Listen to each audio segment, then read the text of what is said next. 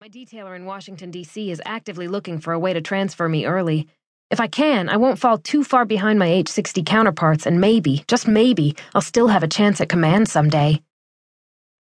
But damn, what you did today, Boomer says, was so far outside the rules of safe and responsible flying. Whatever. You were saving lives.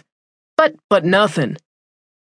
I throw up my hands, turning my focus to the map instead. Best to just block Boomer out as we move up the eastern flank of the Sierra, following Highway 395 north.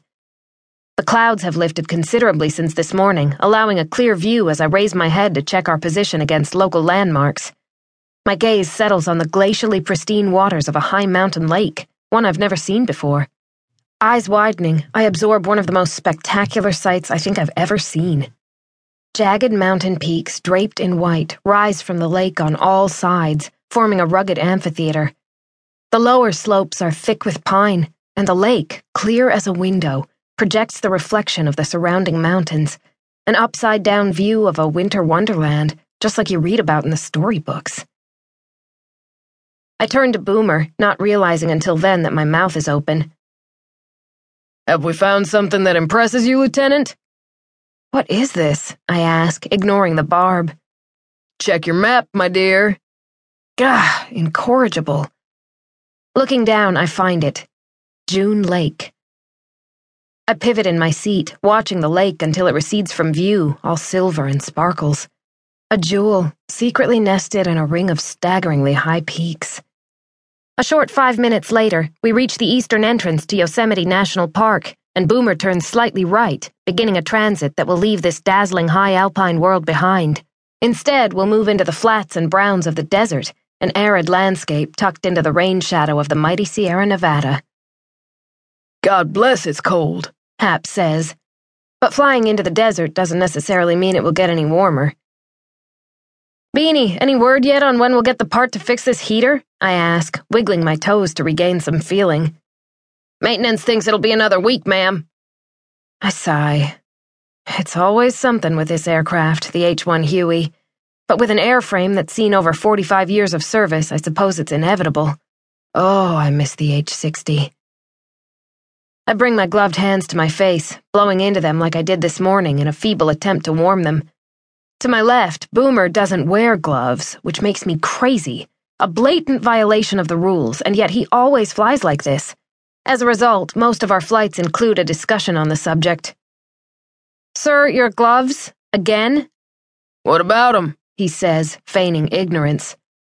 They provide warmth too, you know, not just fire protection. Ha! So tell me this. Were your hands slipping today? Damn. Trust me, way better control without 'em. But if there's a cockpit fire. Cockpit fire? Cockpit fire? How many documented spontaneous cockpit fires have you read about? Far more likely you'll smash the bird into an immovable slab of granite because your hands slip from the controls.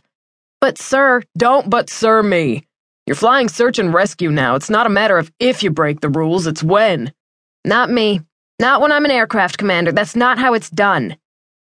Not in the H 60 community, anyway. I lean my helmeted head against my seat, staring to the heavens. God grant me the serenity. Isn't that how that one goes? It's gotta be below zero, Hap says. Jesus. It's minus 10, I say, glancing at the Celsius reading on the outside air temperature gauge. In October, Hap says. That's ridiculous. Brother, you're in the mountains now, Beanie says. I peek around my chair because observing these two guys brings a smile to my face every time, which I need now. An unlikely pair, Hap from notoriously rough South Central in Los Angeles, Beanie plucked straight from a Nebraska cornfield, all red hair and freckles. These two work together seamlessly, a model for crew coordination and the best high altitude technical rescue team we have. This is just wrong, Hap says.